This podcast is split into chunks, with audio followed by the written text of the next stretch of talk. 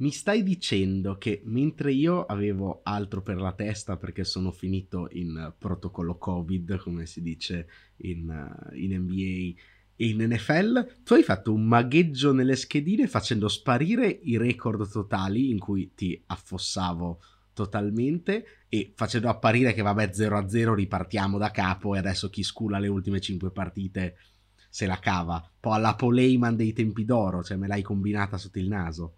Naso che colava, tra parentesi. Vabbè, adesso non facciamoci prendere dai dettagli. Quello è il passato, io la negatività la lascio nel passato e invece mi lancio sul futuro, futuro che inizia con una schedina perfetta. 6-0, tutti a casa, ale ale. Ecco, pro- proprio quello che stavo dicendo, veramente. Poleiman di SmackDown, Ciccio Valenti, questa è la tua gestione delle schedine, brava. Anzi, Kurt Angle, ti ricordi quando aveva la gamba rotta, finta rotta in realtà a SmackDown? Questo il livello dei magheggi, è quello. Vedi, ora che citi la WWE è anche il caso di ricordare che a fine mese c'è la Royal Rumble, visto che non ne parliamo penso da 50 puntate, potrebbe tornare. Anche perché non la sto guardando, per fortuna. Allora ti toccherà aggiornarti, ma non oggi che c'è di meglio da fare. Palla 2.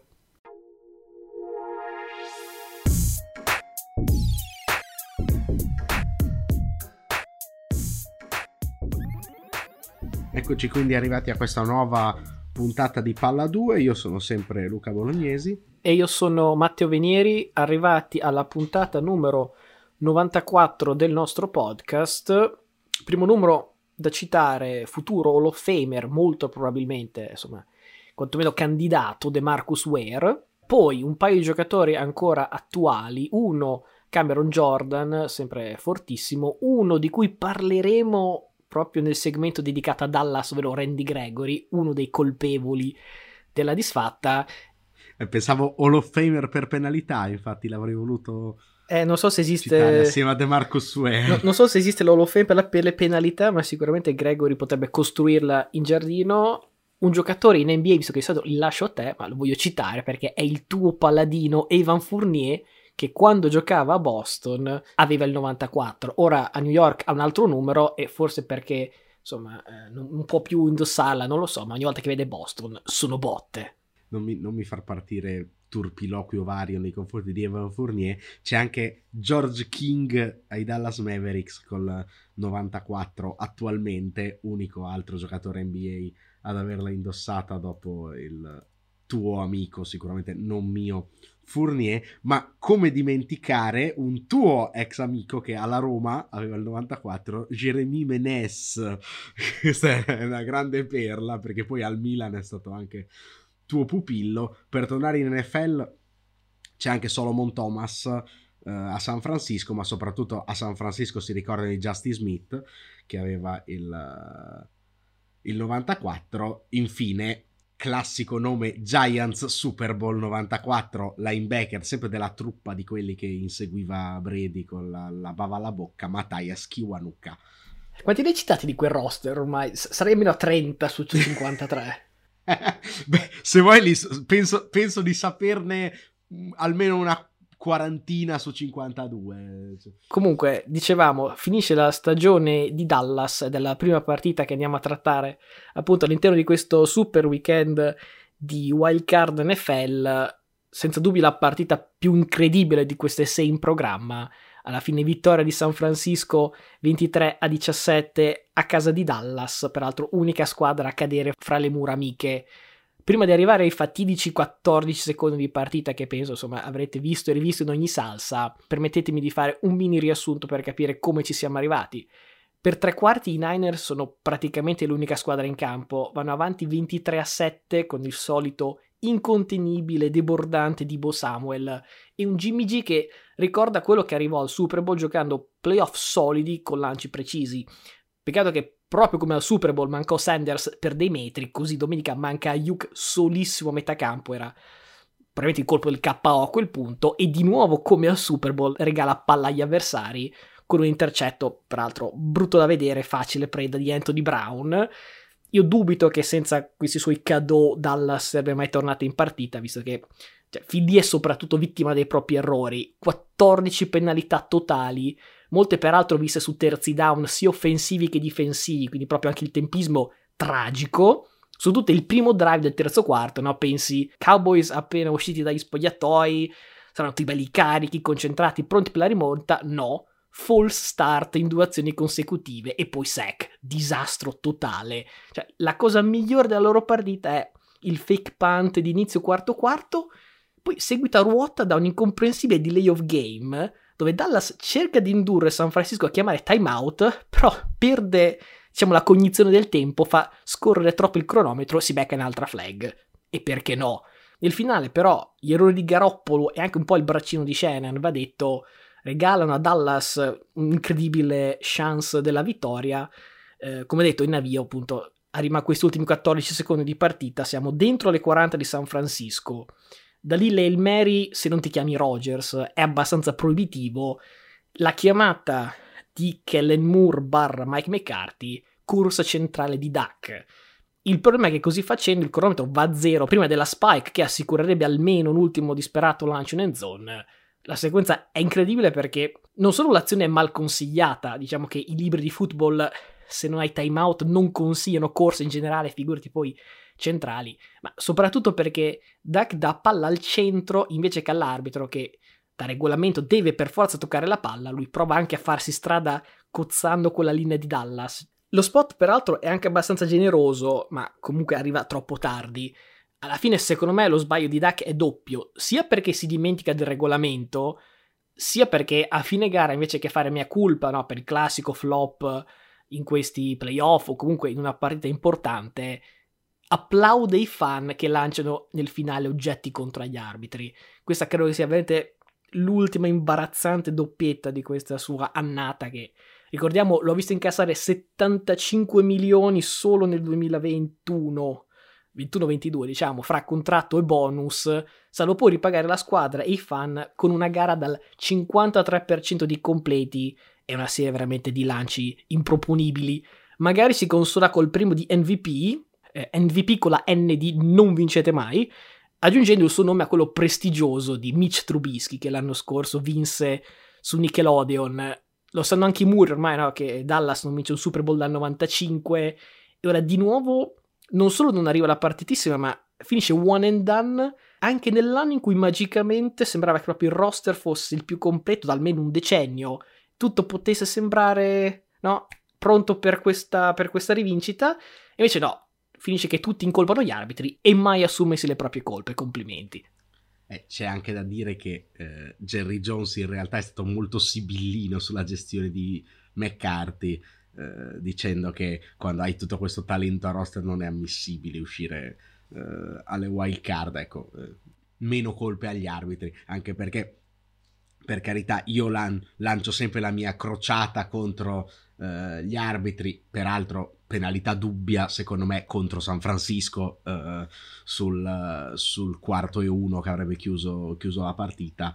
Ecco, però le, delle 14 di Dallas penso che 12 quantomeno siano sacrosante e due più sì che no. Cioè, insomma, non è che c'è molto da discutere quando hai Randy Gregory che parte sei ore prima, tre snap consecutivi e praticamente si trova in faccia a Garoppolo con la palla non ancora snappata. Cioè, eh, lì c'è poco da protestare con gli arbitri. Contro, contro i Raiders avevano motivi al uh, Thanksgiving in questa partita qui, proprio zero motivi per protestare. Anzi, sostanzialmente San Francisco gliela stava eh, regalando sia sul fake punt che sinceramente la prima cosa che ho detto ad alta voce da solo in casa ma uh, ad alta voce è stata occhio, occhio alla fake perché cioè, questi vanno a pantare sulle 45 di San Francisco con la partita che stanno per perdere sostanzialmente, cioè situazione in cui molti avrebbero addirittura giocato il quarto down, questi vanno a pantare, ti deve puzzare, eh? cioè la prima cosa che deve pensare uno special team è questa è la classica situazione in cui si gioca una fake.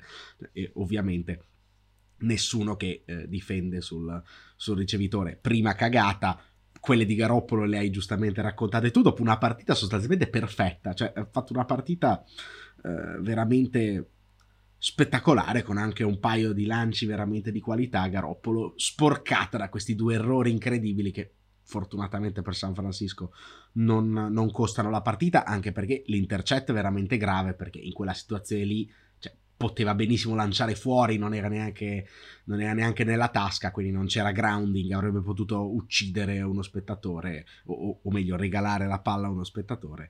E su Dallas c'è poco da, t- da, dire. Io su McCarthy ho sempre avuto dei dubbi, non a caso era stato cacciato a pedate da, da Green Bay, dove ai playoff aveva raccolto solo figure di palta, si è spostato a Dallas a raccogliere figure di palta a Dallas. Occhio perché la situazione salariale proprio merito di Duck, di Zick, che si è dimostrato decisamente bollito più volte questa stagione, ma soprattutto in questa gara di playoff. Ecco, con questi contratti la situazione salariale è tutt'altro che, che simpatica per una squadra che sia tanto talento, però difficile mantenere un mix di anziani che stai strapagando e giovani emergenti che magari vogliono farsi pagare. Eh, non so per quanti anni sia la finestra di, di, Dallas, insomma.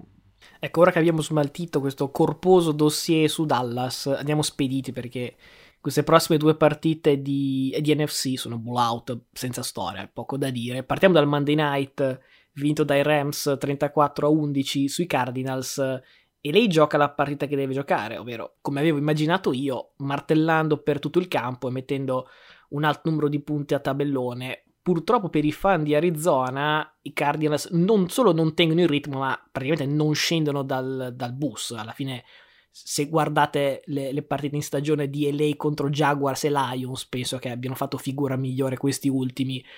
Sequenza dei primi otto drive di Arizona nel primo tempo, penso la dica tutta 3 and out, 3 and out, 3 and out, 3 and out, pick 6, intercetto, 3 and out, intervallo. Fortuna tra l'altro intervallo perché poteva finire peggio. Intervallo veramente amico in quel momento. Eh, praticamente è l'esatto opposto di quanto vedremo poi fatto dai Bills con i loro, loro drive. Il rientro a tempo di record di JJ Watt, che tra l'altro va citato alla pari di quello di K-Makers sempre per LA, e Juju per Pittsburgh, in realtà non serve a nulla perché l'attacco di LA dilaga in realtà senza strafare, soprattutto raccoglie quanto di buono fatto dalla propria difesa che rende la serata un incubo assoluto per, per Kaler Murray. Quel pick six in end zone è una uenzata assolutamente imbarazzante. E insomma, se, se LA tiene la partita un minimo divertente e incerta, è giusto grazie a McVeigh che si gioca due challenge nel primo tempo, peraltro eccellenti, curiosamente ne aveva chiesto uno solo in tutta la stagione, quindi si vede che si li era tenuti caldi per quel momento e soprattutto quel trick play disegnato con lancio di 40 yard di OBJ per il già citato Akers. Qualche maligno potrebbe dire che lancia meglio OBJ di Mayfield, ma questo... Eh... Questo lo lasciamo dire ai maligni, eh. Solo i maligni. lasciamo dire ai maligni, tu non diresti no, mai no, questa no, cosa qua.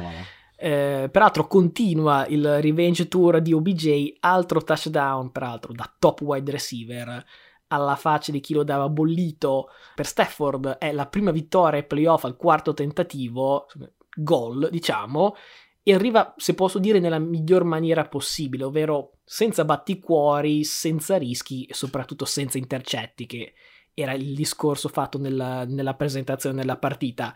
Per Murray vale l'esatto opposto, è passato da candidato MVP a questa prova veramente vergognosa e anche per Arizona si può fare lo stesso discorso, parità bomba 7-0, da lì 7 sconfitte nelle successive 11.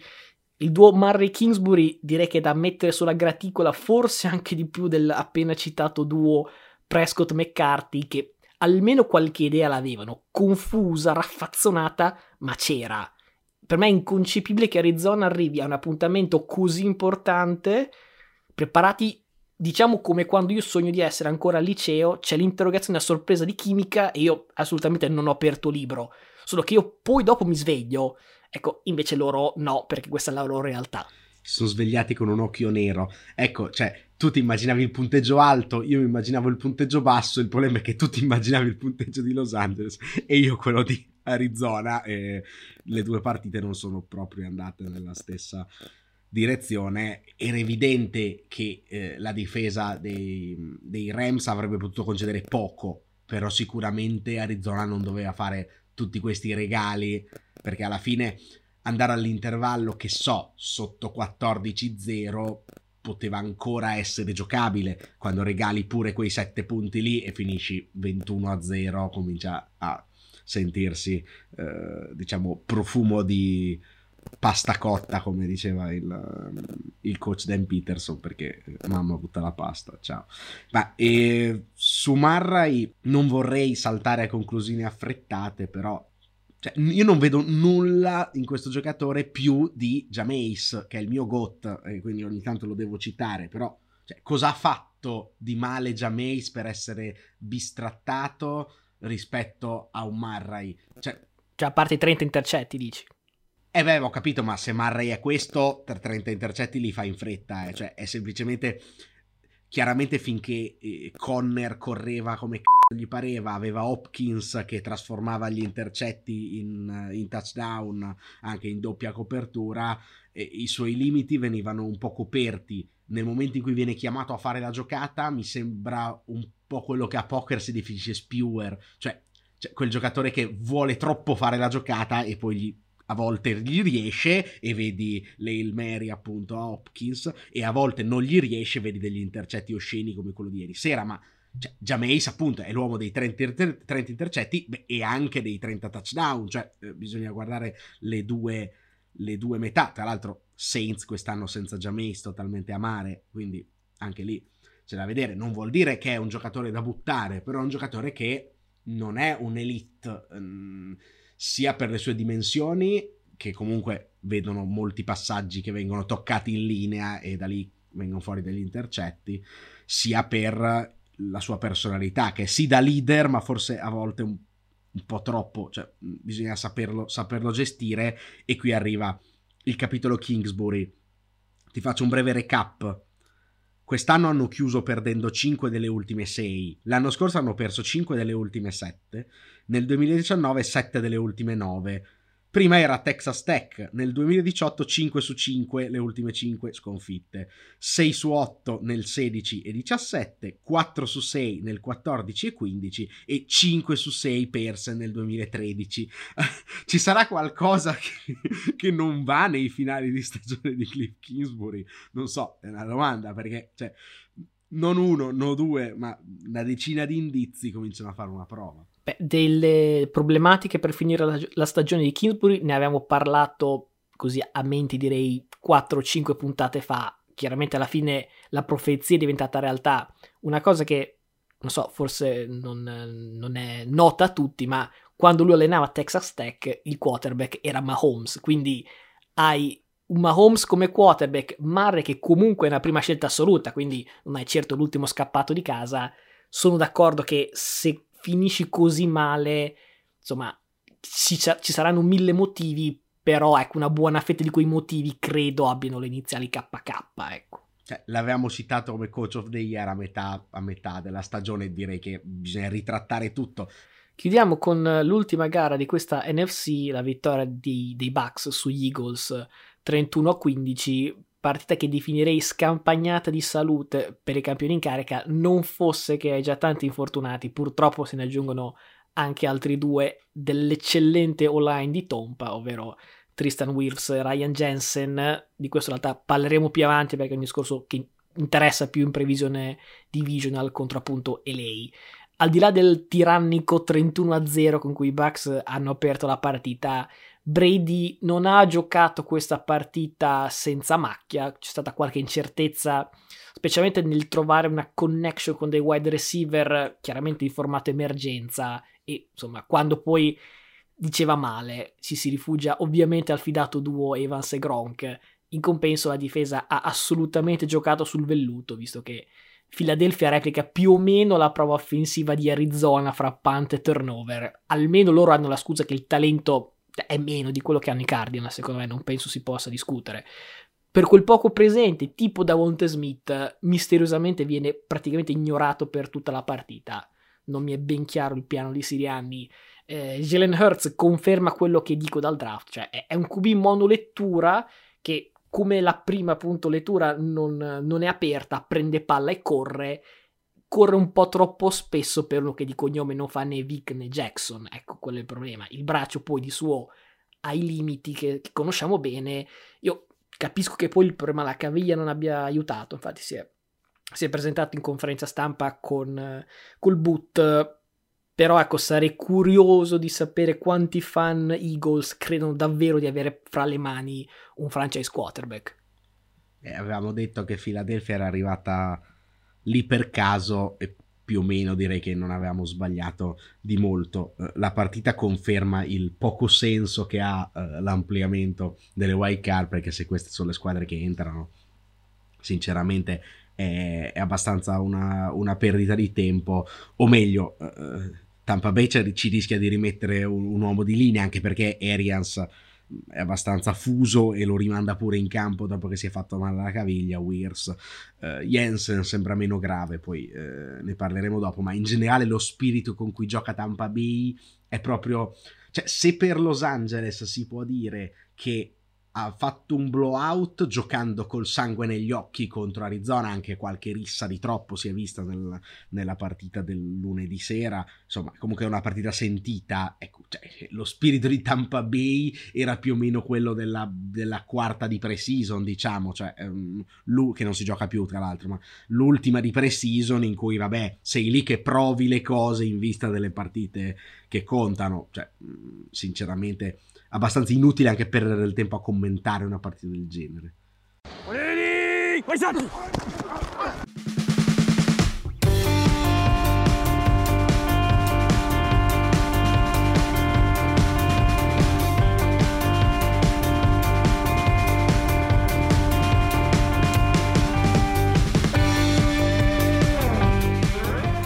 Passiamo adesso in AFC, cominciando con la partita che ha aperto questo, super weekend di wild card, ovvero la vittoria di Cincinnati su Las Vegas 26 a 19. Cincinnati spezza una folle striscia di 31 anni senza vittoria ai playoff dopo il successo nel 91 contro gli Oilers 0-8 fra Carson Palmer e Andy Dalton. Allora, nel 91 Joe Barrow non era neanche nato, ma da quando è arrivato in Ohio sono solo successe belle cose per la franchigia le malelingue che volevano Barro intimorito poi su questo palcoscenico mi diranno, non faccio nomi, ma diranno cosa, cosa è successo invece perché il quarterback lancia 244 yard con due touchdown, coadiuvato come sempre da un altrettanto elettrizzante Jamar Chase da 116 yard. La giocata della partita, forse di tutto il weekend in realtà, è il suo lancio per il touchdown di Tyler Boyd cadendo fuori dal campo.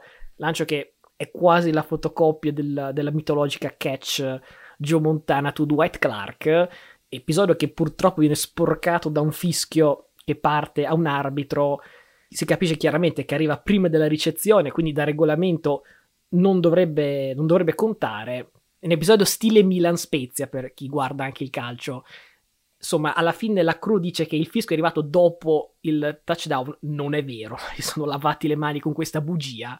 Insomma, in una partita spesso, dove spesso gli arbitri hanno, non sono stati all'altezza, diciamo, spesso in confusione. Questo è un episodio abbastanza, abbastanza grave. La domanda è: basta per giustificare la sconfitta dei Raiders? A parer mio no, perché se parliamo di polsi che tremano, quelli a tremare all'inizio erano quelli degli ospiti. Las Vegas comincia con due false start, fumble di Carr, una stupidata mastodontica di Peyton Barber sul, sul kickoff, soprattutto il rookie Leatherwood, spesso trovato in difficoltà fra holding e, e, assegnamenti non riusciti. Penso che sia il più penalizzato della Lega da inizio stagione, quindi non una novità l'ultima perla di Gruden prima di lasciare la baracca e prendere esatto. il primo giro. Eh, di 13 dei 19 punti messi a referto da Vegas arrivano grazie al kicker, ma in tre occasioni sono field goal che chiudono possessi arrivati minimo sulle 10 yard di Cincinnati, quindi si poteva fare sicuramente di più. Cincinnati che dal canto suo nella ripresa gioca troppo conservativa, lascia addirittura a Carr la chance del pari, tre lanci dalle 9 yard, incompleto, incompleto, intercetto insomma, Carr non posso neanche assolutamente incolparlo, ha fatto la solita buona partita, ma un po' come in generale si può dire per, tutto, per tutta la squadra di Las Vegas, non è bastato.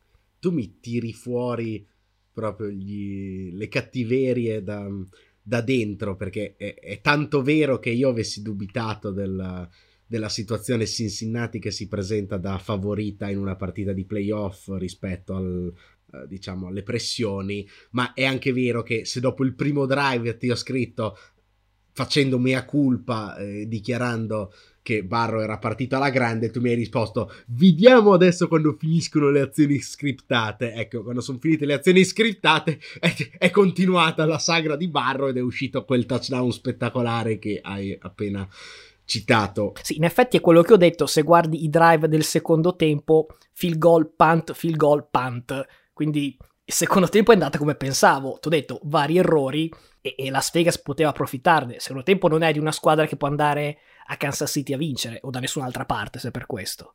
No, però è anche vero che il numero di Carr non è che il numero di Barro non è più stato chiamato, nel senso, cioè non si è più richiesto di far giocate, si è giocato come dici tu in maniera un po' troppo conservativa.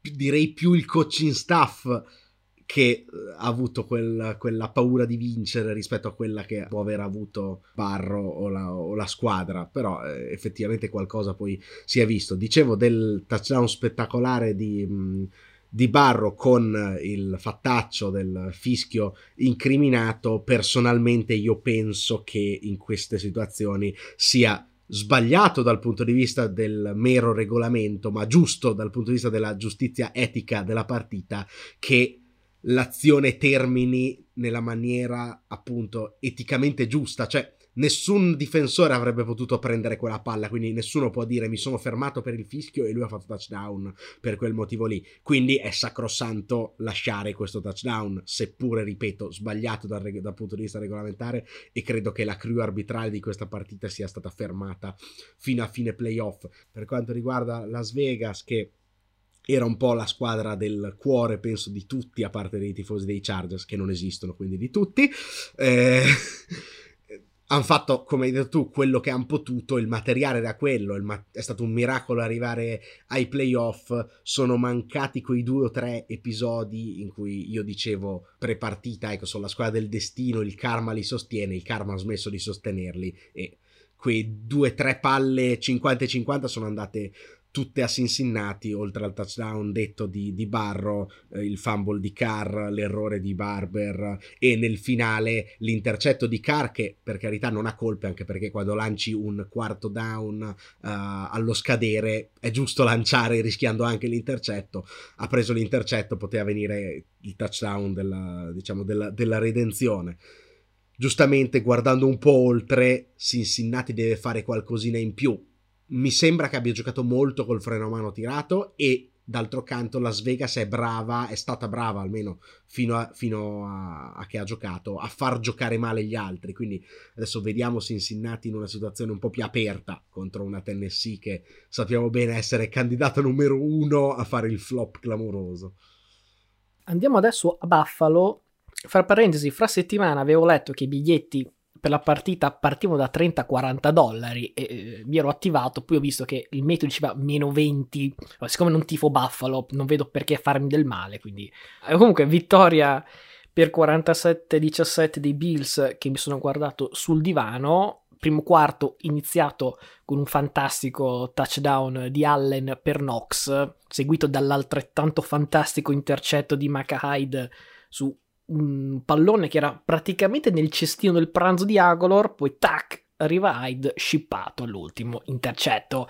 Ecco, da lì penso che molti avessero capito che la partita dei Patriots si sarebbe fatta clamorosamente più difficile perché, come spesso ripetiamo, non sono una squadra attrezzata per rimonti importanti.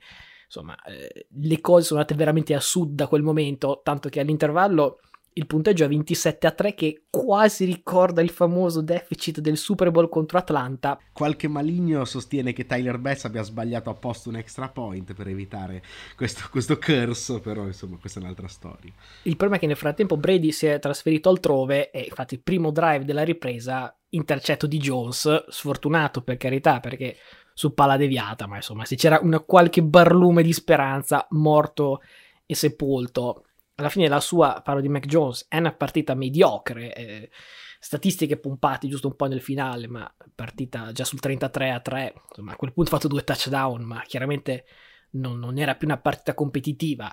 Credo che Jones vada giudicato per quello che è, perché gli altri rookie quarterback insomma, hanno fatto numeri peggiori ai playoff, ovvero zero, visto che è l'unico che è arrivato, non è il quarterback che va giudicato come erede di Brady, non va giudicato come un quarterback importante, strapagato, che gioca ai playoff, ma appunto com- come quello che è. È un rookie. Io resto dell'idea che sia difficile parlare di astronomici margini di miglioramento, specialmente se paragonati ad esempio a Josh Allen, che dopo non solo il primo ma addirittura il secondo anno nella Lega c'era chi parlava di bust. Ora non stiamo neanche a, ad aprire quella porta, visto che specialmente dopo una partita del genere ha fatto chiaramente chiedere tutti 7 drive, 7 touchdown con Josh Allen in campo, mai un punt, mai un field goal o un turnover, addirittura più touchdown lanciati che incompleti.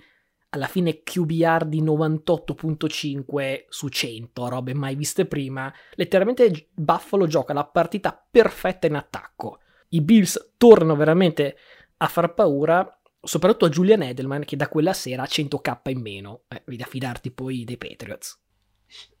sì, perché si era giocato il Super Bowl Brady vs Patriots, vabbè, poi data male, eh, ma era anche pronosticabile. Avevamo detto due squadre che non sono fatte per rimontare, ovviamente la prima che segna infatti ha, ha, poi vinto, anche se direi che l'episodio dell'intercetto di Hyde ha abbastanza girato l'inerzia della partita, perché 7-7 staremo forse parlando di, di un'altra gara. Io non starei lì a soffermarmi su Mac Jones, avremo modo di rivederlo i prossimi anni senza, cioè, senza doverlo giudicare per forza ora, così come per tutti gli altri rookie, sicuramente ne sono stati scelti quattro prima di lui e direi che lui ha fatto meglio di tutti e quattro, quindi questo è abbastanza la sintesi di quello di, che si è visto quest'anno. Per quanto riguarda Buffalo, io avevo suggerito di mettere un tetto allo stadio per evitare i problemi di freddo. Ecco, problemi di freddo non ne hanno avuti, quindi probabilmente era stato il vento più che il freddo. L'altra volta mi chiedo io, perché eh, Allen aveva, aveva, ammesso di aver problemi con il freddo, in realtà ha giocato poi questa partita sostanzialmente perfetta. Ecco, per come la vedo io, un po' troppo perfetta. Cioè, io nei playoff starei sempre attento al famoso run up the score che notoriamente porta male. Chi vince con un blowout poi spesso casca al turno successivo, magari in maniera um, beffarda. Eh, insomma, è vero che Buffalo torna in auge, diciamo, come eh, non dico squadra da battere dell'AFC, però insomma nel discorso top, però è anche vero che ci ha abituato a dei capitomboli incredibili e devono ancora dimostrare di poter rimontare una partita. Prossima settimana Beckham Mahomes e lì poi vediamo se sono capaci anche di tenere il passo. Detto che in regular season avevano vinto però contro un'altra Kansas City. Siamo all'ultima partita di queste sei che, che abbiamo analizzato oggi. Kansas City batte 42 a 21 Pittsburgh, partita che alla vigilia lo stesso Big Ben aveva diciamo apostrofato come la partita dove Pittsburgh andava a divertirsi perché avevano zero chance di vittoria, queste parole sue. I bookmaker danno un Pittsburgh più 12 e mezzo, più grande underdog della storia delle wild card e devo dire che la quota era generosa perché Kansas City assolutamente ha stradominato, è tornata la Kansas City di sempre, cioè, non solo quella che domina le partite, ma quella che inizia i playoff sparandosi sui piedi, subito sotto 7-0 dopo un, un suicidio collettivo di uno snap finito male. Da lì passano esattamente 10 minuti e 31 secondi riguardo il punteggio 35 a 7 Kansas City. Mahomes fa call ai 5 touchdown di Allen, ne lancia altrettanti, addirittura ne lascia uno pure a Kelsey. E perché no? Ottima prova anche di Jarek McKinnon, che ricordo con piacere come running back 2 a Minnesota, poi tanta sfortuna a San Francisco, gli infortuni. Ieri sera 61 yard corse, 81 ricevute con annesso touchdown, visto che Edward Siller era acciaccato. McKinnon ha assolutamente fatto il suo e non ha certo fatto rimpiangere il giocatore. Big Ben alla fine ha avuto questa sua partita bonus e dire che insomma alla fine è stato proprio più spettatore che protagonista anche la parte in cui Najee Harris fa il primo fumble della stagione. Diciamo che tutto sommato Pittsburgh è andata là come vittima sacrificale, insomma così è stato. Addirittura Kansas City finisce i fuochi d'artificio a Arrowhead e chiede scusa ai fan. Mi chiedo se ci fosse quasi scarsa fiducia nelle, nelle propensioni offensive della squadra. Ecco, giusto prima di chiudere volevo fare un'ultima considerazione su questo nuovo format playoff, introdotto solamente nel 2021, quindi ancora abbastanza una novità. Fin qui abbiamo avuto quattro partite con squadre col seed numero 7, una competitiva, poi una era la Chicago di Trubisky, partita assolutamente inguardabile. Poi questo weekend Philadelphia triturata, Pittsburgh triturata. Io non mi lamento mai se c'è più football da guardare, eh, per carità, però non so se con questo super weekend di wild card, diciamo, l'NFL migliora necessariamente il suo prodotto. Sono partite così poco competitive che non vedo esattamente chi ne beneficia. Eh, purtroppo è più una partita in cui le teste di serie numero 2 rischiano di perdere pezzi importanti. Abbiamo visto l'infortunio di Weirs a Tampa Bay, cioè eh, partita inutile che sta lì solo per, per... per fare soldi, cioè il motivo se esistono è per fare soldi. Sì, eh, per far, fa, per far far soldi a chi, a chi le vende, ma diciamo che per me che la guardo che alle 7 di sera della domenica perdo del tempo a vedere Philadelphia Tampa uh, o che faccio la notte per vedermi Kansas City, insomma, più perdita di tempo. Detto che in realtà gli Steelers per un quarto e mezzo se la giocano anche, è stata quasi una partita bruttissima perché dominata dalle difese, ma equilibrata per un quarto e mezzo. Poi scatta la scintilla a Kansas City che per la cronaca oltre a farsi da solo il touchdown di TJ Watt in precedenza aveva anche si era anche fatta da sola un intercetto invece di segnare per essere sicuri di rimanere sullo 0-0. Ecco, subito il 7-0 si accende la lampadina e, e torna eh, il Mahomes show contro una difesa che è pure buona, quindi insomma fa abbastanza paura la, la prestazione offensiva di Kansas City Personalmente penso che McKinnon sia meglio di Edward Siller che è mezzo basto, sinceramente, sia perché non è mai sano, sia perché ha prestazioni veramente troppo altalenanti. McKinnon è utile anche nel passing game, molto più di Edward Siler, è un po' quello che era stato Damien Williams l'anno del, del, Super Bowl, quindi attenzione perché un'arma in più a un attacco che ne ha già 200.000 e anche il signor Patatina Byron Pringle alla fine ha fatto un paio di tracce che insomma chapeau. E quindi se quello è il tuo ricevitore 2, 3, 4, 5, quello che è nella depth chart di Kansas City, comincia a diventare un, un problema per tutti Ultime parole su Pittsburgh e Big Ben che si ritira. Peccato non si sia potuto ritirare con un touchdown perché la sua ultima azione in garbage time sì, però è stata un quarto e gol sostanzialmente giocato per provare a segnare un touchdown e maledetti i difensori di Kansas City che placcano il ricevitore a I want everybody to look at me. I'm a pass it to corner after I say one thing. That's a W. Let's eat one. Let's eat one. That's a W.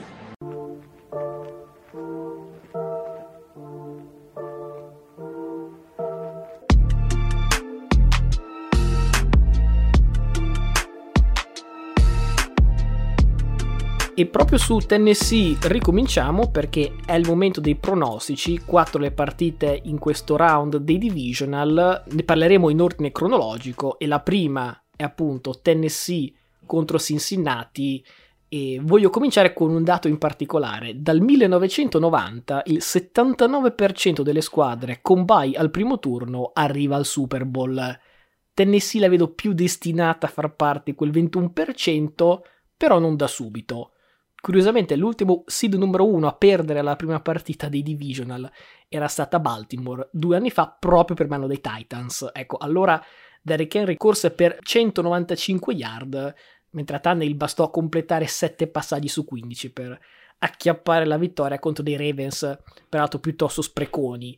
Queste mi sembrano le due chiavi di lettura più interessanti. Primo, Henry, sparito dai radar per infortunio ad Halloween, però tutto fa pensare che sabato pomeriggio sarà della partita. Tennessee è sopravvissuta anche meglio di quanto pensassi senza di lui. Diciamo che quando è andato KO mai avrei immaginato un seed numero uno.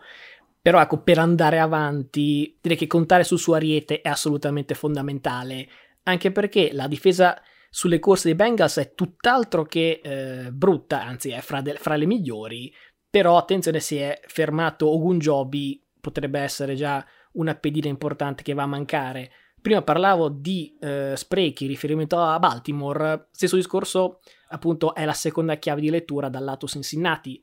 Tu prima pensavi no, di in castagna, però come ti ho dimostrato, l'efficienza offensiva di Cincinnati è calata a picco col passare dei minuti. Non credo sarà una partita a punteggio altissimo, però allo stesso tempo dubito che Barrow possa permettersi un altro secondo tempo da 6 punti. Insomma, tanto dipenderà dalle ruote di Henry e dai polsi dei Bengals.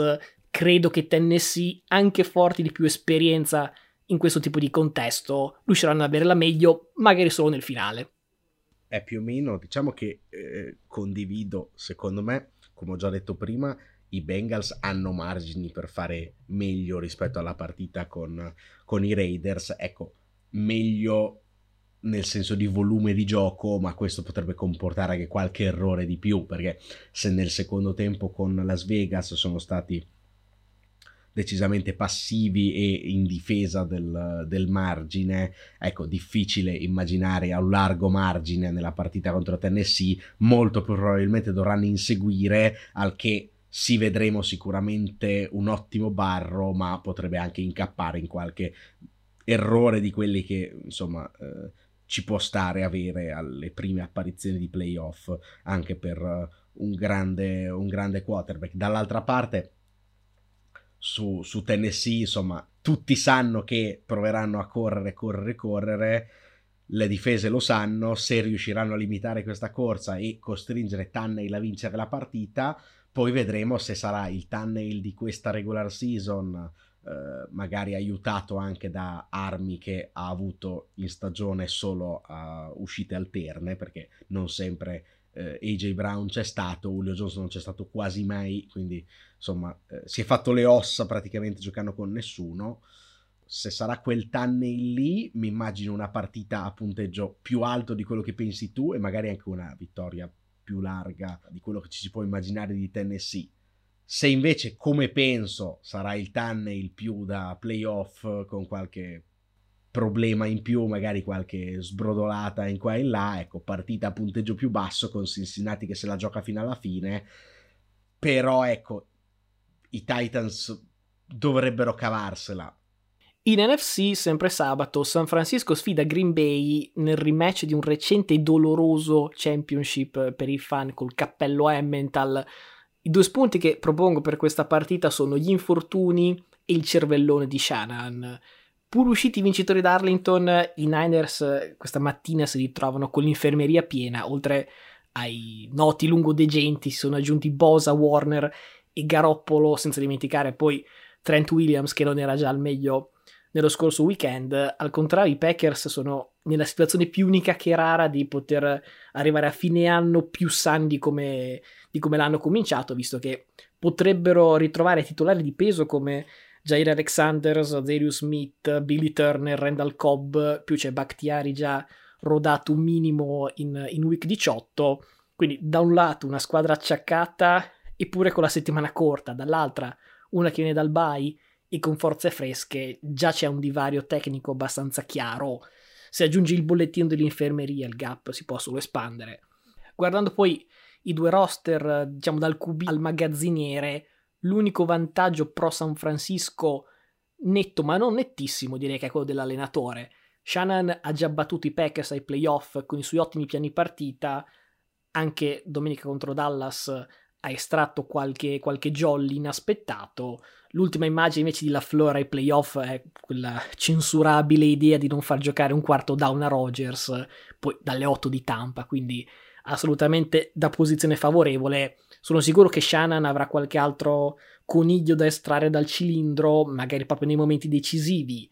La run D dei Packers peraltro resta sospetta, però ecco, a meno che Mitchell o Dibbo facciano un repeat di quelle 220 yard corse da Monster due anni fa, sinceramente non vedo come Rogers possa perdere due volte in due anni contro Garoppolo il riassunto delle ultime stagioni di Green Bay è una sorta di legge di Murphy. Se qualcosa può andare male, lo farà. Ecco, sinceramente, qui faccio fatica a vedere cosa può andare male.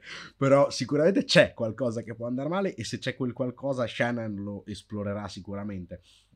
Non sono d'accordo che ci sia un chiaro edge in favore di Shannon rispetto, a, rispetto alla Fleur, che per carità, eh, cioè è probabilmente il coach of the year o comunque è nella conversazione, ok l'errore l'anno scorso ai playoff, ma difficile mettere in croce uno che ha fatto tre stagioni come, come, ha fatto lui. Sicuramente San Francisco evoca pessimi ricordi a Rodgers che è 0-3 nei playoff contro i, i 49ers, unita a quella di Mostert, cioè la famosa eh, prestazione di Kaepernick proprio al divisional se non ricordo male però insomma eh, come dicevi tu tornano anche tanti pezzi di un puzzle che ha funzionato benissimo anche senza questi pezzi eh, l'idea sinceramente di non far riposare i titolari almeno non del tutto nell'ultima settimana per non avere il doppio bye e presentarsi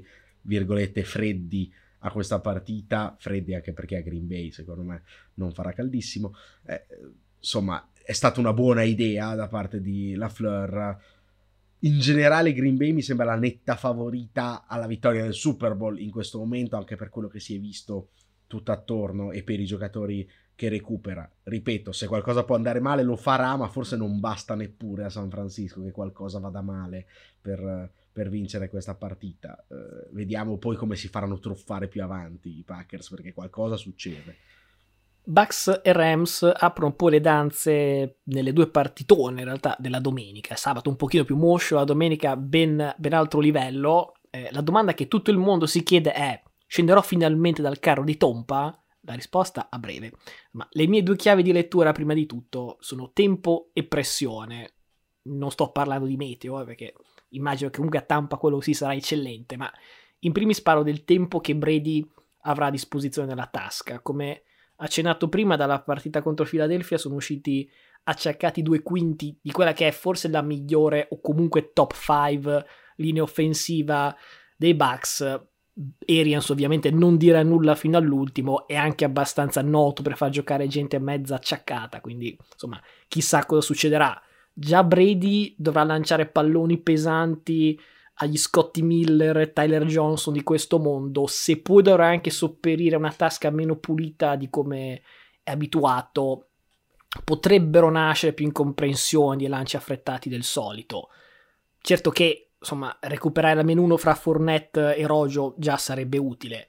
Dal lato LA sono assolutamente eh, committed su quanto detto su Stafford fin qui e non posso che ribadirlo. 13 anni per vincere una partita playoff, però ecco, al contrario di Arizona, mi aspetto una difesa dei Bucks che scenderà in campo col coltello fra i denti per mettergli pressione e indurlo all'errore. Non credo che Stafford avrà veramente mai le stelle così perfettamente allineate per raggiungere un Super Bowl come quest'anno. Vediamo se col destino dei Rams in mano, riuscirà a scrollarsi di dosso la pressione e ritornare a quello calmo e preciso, metodico di inizio anno, oppure no. Ecco, io in tema di pressione e nervi saldi, se posso, scelgo Tompa. Ecco, dicevo, mi sembrava sarebbe stato scandaloso dopo aver dichiarato svariate settimane fa che i Rams sarebbero caduti ai playoff, se non alla prima, massima alla seconda. Ecco, almeno alla seconda sono pure sfavoriti. Ci mancava che tu facessi il salto della quaglia, al netto di tutte le assenze di, di Tampa Bay,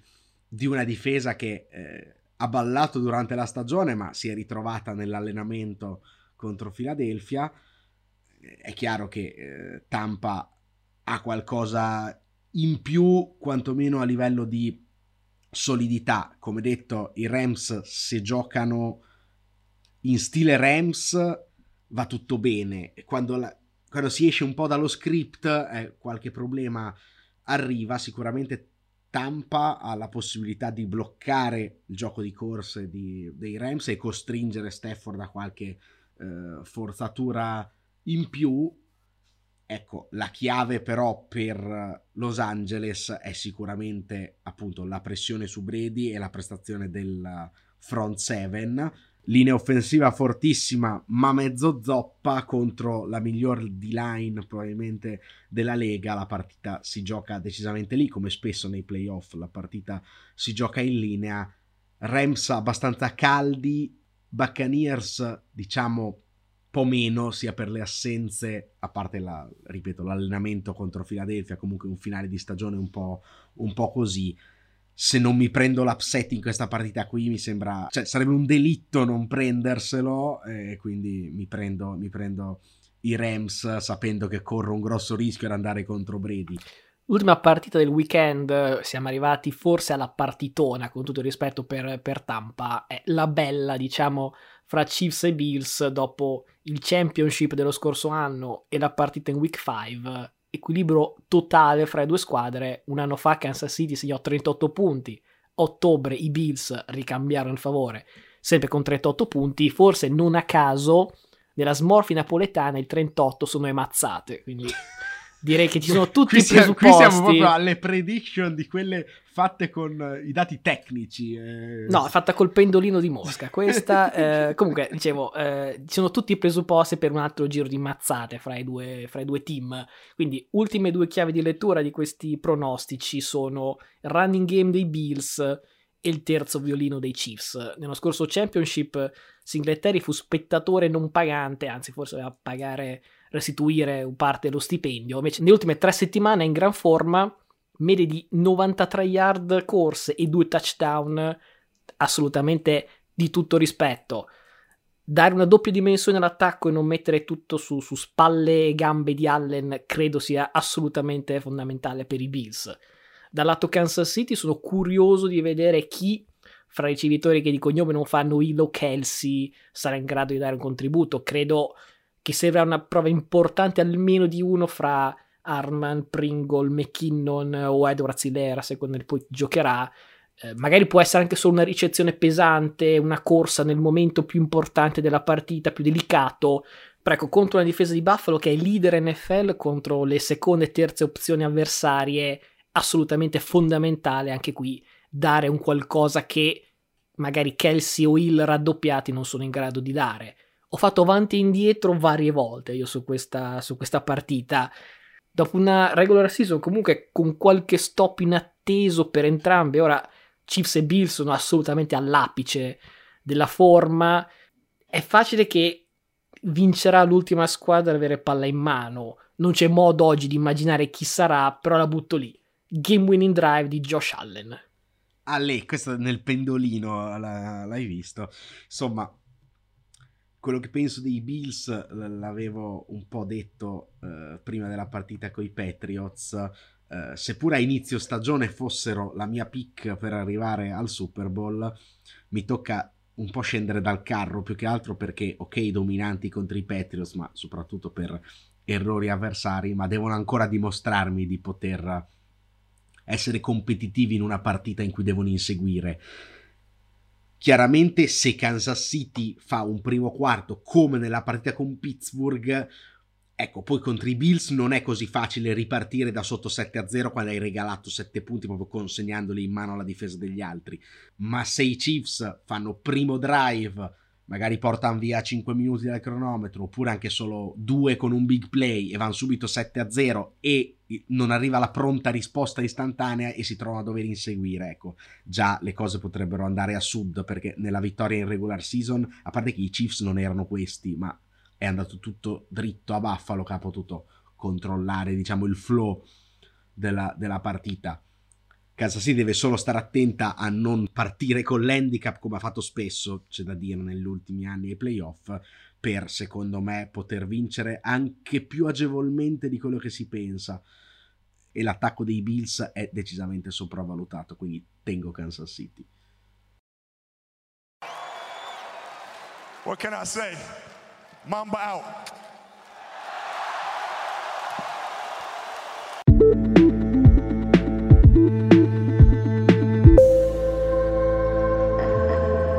Archiviata questa ricca pagina NFL non possiamo tralasciare l'NBA perché non è passata neanche una settimana dal nostro ultimo update sui Brooklyn Nets che di nuovo è successo di tutto e di più però andiamo per gradi. Mercoledì scorso i Nets erano al gran completo con i Big 3 solo per la seconda volta in tutta la stagione hanno fatto 138 punti in faccia ai Bulls primi a est diretti avversari appunto al, al trono della Eastern Conference Peraltro, insomma, finalmente una vittoria contro l'elite della Eastern Conference, che erano 0-5 fra Chicago, Milwaukee e Miami, quindi tutto risolto, finalmente i Big 3 tornano insieme? No, perché l'altra sera Bruce Brown è caduto purtroppo, anche, c'è anche stata della sfortuna sul, sul ginocchio già abbastanza a cannuccia di, di, Kevin Durant, si piega dal lato sbagliato, ovviamente si teme il peggio, per fortuna in realtà il peggio è evitato, ma si parla comunque di un mese o più di stop che sicuramente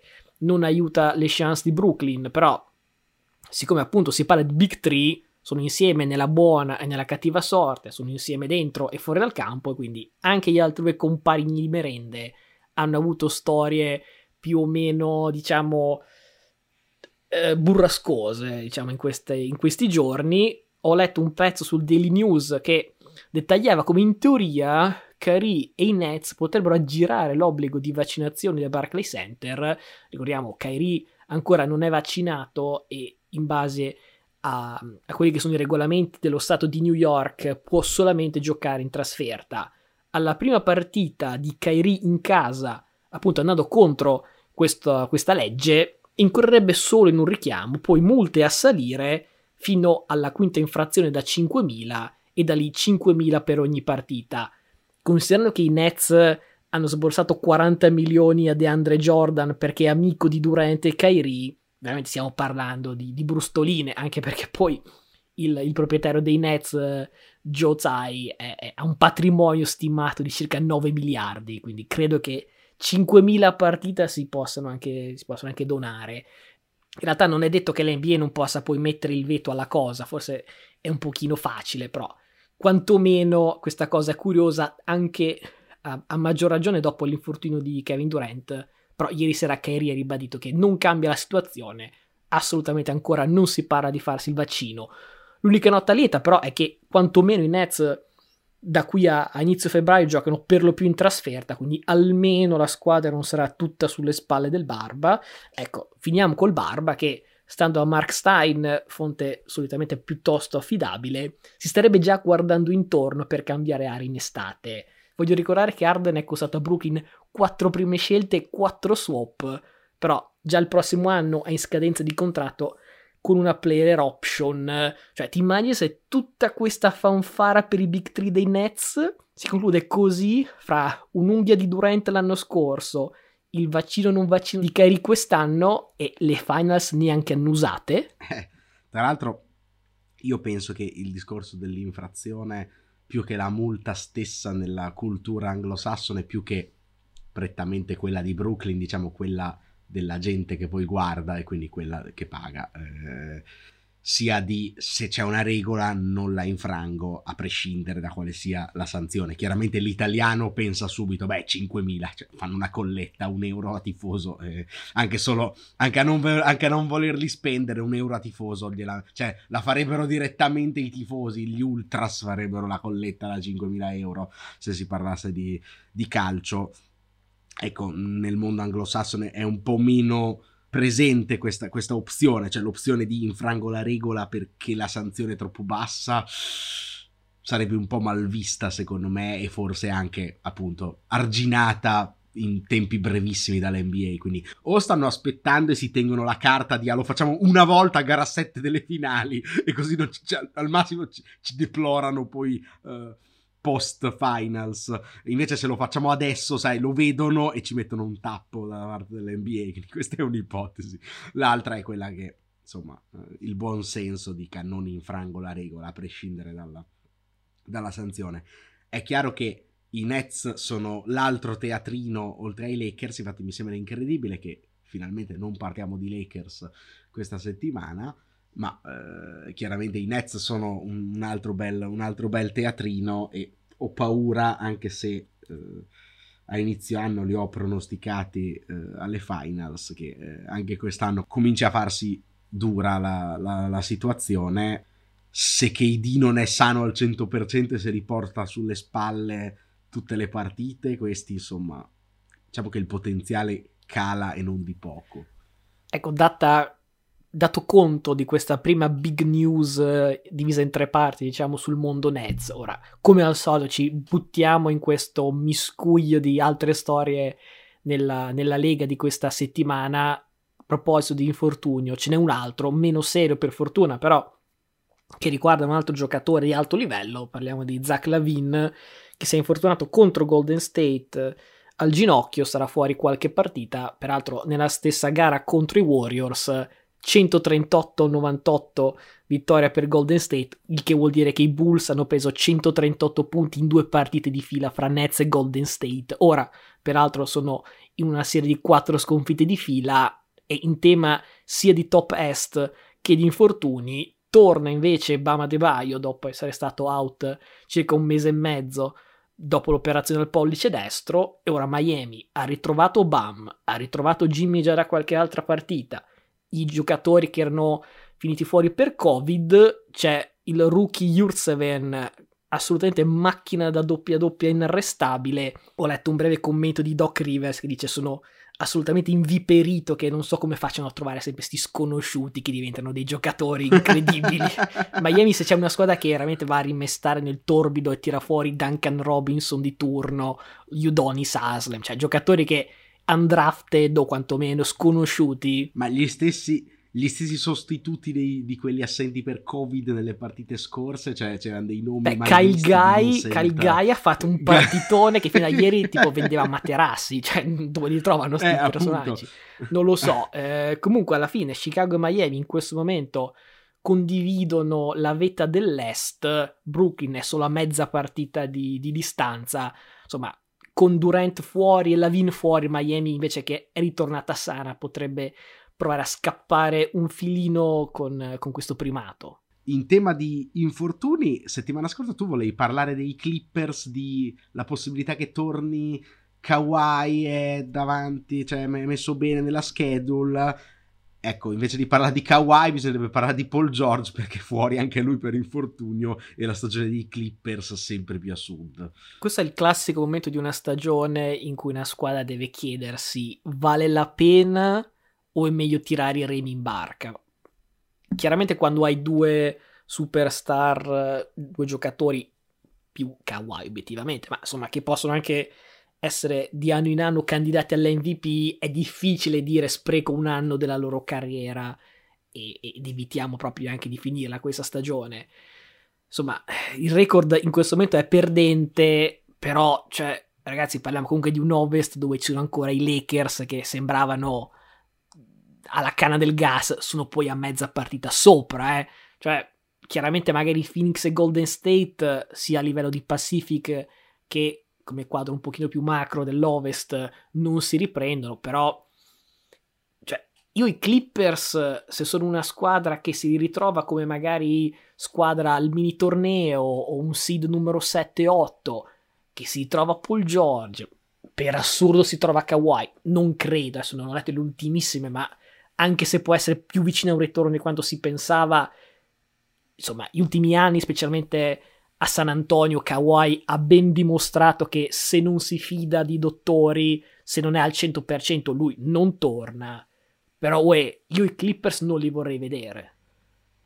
Ah no, per carità, eh, anche perché eh, co- come si è visto anche nei playoff dell'anno scorso, po- arrivano poi delle prestazioni incredibili di Reggie Jackson, di Terrence Mann, eccetera, quindi ai playoff non si, non si sa mai però ecco, non li darei per morti, ma insomma non li darei neanche per vivi. Ho notato che sei riuscito a citare i Lakers anche stavolta, hai qualcosa anche su di loro? Eh, ieri sera, per chi ha avuto il coraggio di guardare la partita contro Utah, io per esempio no, perché mi aspettavo onestamente una vittoria dei Jets che sono in tutt'altra forma, sorpresa, ma soprattutto highlight della settimana, del mese, dell'anno, della stagione, non lo so, ma Westbrook che manda veramente nello scantinato Gobert che gli, veramente gli schiaccia in faccia come devo dire dai tempi, ai tempi d'oro. In realtà evidentemente insomma le molle sulle ginocchia di Westbrook sono ancora buone e Gobert già noto per finire in più poster di quanto forse non dovrebbe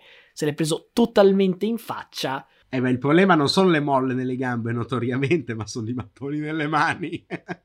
sì, esatto. In realtà le mani sono ancora abbastanza quadrate. C'è stata questa, quest'altro episodio un pochino meno edificante se siete fan dei Westbrook, partita contro i Kings, che quest'anno i Kings ogni volta che affrontano i Lakers ne succedono veramente di tutti i colori. Di nuovo partita Lakers-Sacramento, statistiche di Westbrook, 2 su 14, 0 su 5 da 3 e eletto dall'arena Ice Cold Player of the Game. Insomma, sappiamo che le storie fra Sacramento e LA sono di lunga data e anche abbastanza acidognole e quindi se i Kings hanno questa chance di insomma un po' perculare i Lakers, soprattutto Westbrook, perché farsela scappare? Eh, in tutto ciò hai appena battuto Utah, che comunque è una squadra buona dell'Ovest, e girano le voci che Frank Vogel sia in dubbio, insomma, p- valutato partita dopo partita, cioè eh, dopo una vittoria questo, per dire la telenovela Lakers che ti prego non apriamo per questa, part- per questa settimana di podcast. No, restiamo invece in, uh, in argomento assolutamente uh, un po' sciocco, ovvero fight giocatori versus arene. Ce n'è un'altra in questa settimana, ovvero Devin Booker contro la mascotte dei Raptors, visto che la, l'arena totalmente deserta, ovviamente per questioni Covid, l'unico diciamo rappresentante dei fan è la mascotte vestita da dinosauro che si agita dietro il canestro. Devin Booker dice no, portatelo via. E ci vede lui che se ne va via mesto mesto. Ovviamente Booker preso a, a pesci in faccia da, da, tutto Twitter, ma alla fine diciamo che se ne è usciti in maniera abbastanza simpatica con Booker che cambia la sua foto profilo di Twitter con la faccia del Raptor e il Raptor che cambia con la foto e la situazione di lui e, e, e Devin Booker che tira appunto il libero, cioè storie proprio solo da NBA regular season, eh diciamo che di storie tese cioè, se ne sono viste, tipo Jamorant che se la prende col bambino, che ha la maglia di Curry, iniziativa spettacolare poi dei Grizzlies che hanno praticamente regalato biglietto omaggio e cambio della jersey a tutti i bambini sotto i 12 anni che si fossero presentati consegnando una jersey, mi pare almeno dell'anno prima, di un giocatore non dei Grizzlies. Cioè, veramente colpo di marketing, que- quelle, quelle cose che veramente solo gli americani possono pensare. Una trade l'avrei voluta fare fra la jersey del mago Bargnani e una di Jamoran, però non ho 12 anni, questo era il problema. No, no, non si può ridare indietro la jersey del mago Bargnani. Tu stai, tu, eresia, eresia, chiudete tutto, me ne vado, me ne vado, torno in protocollo Covid.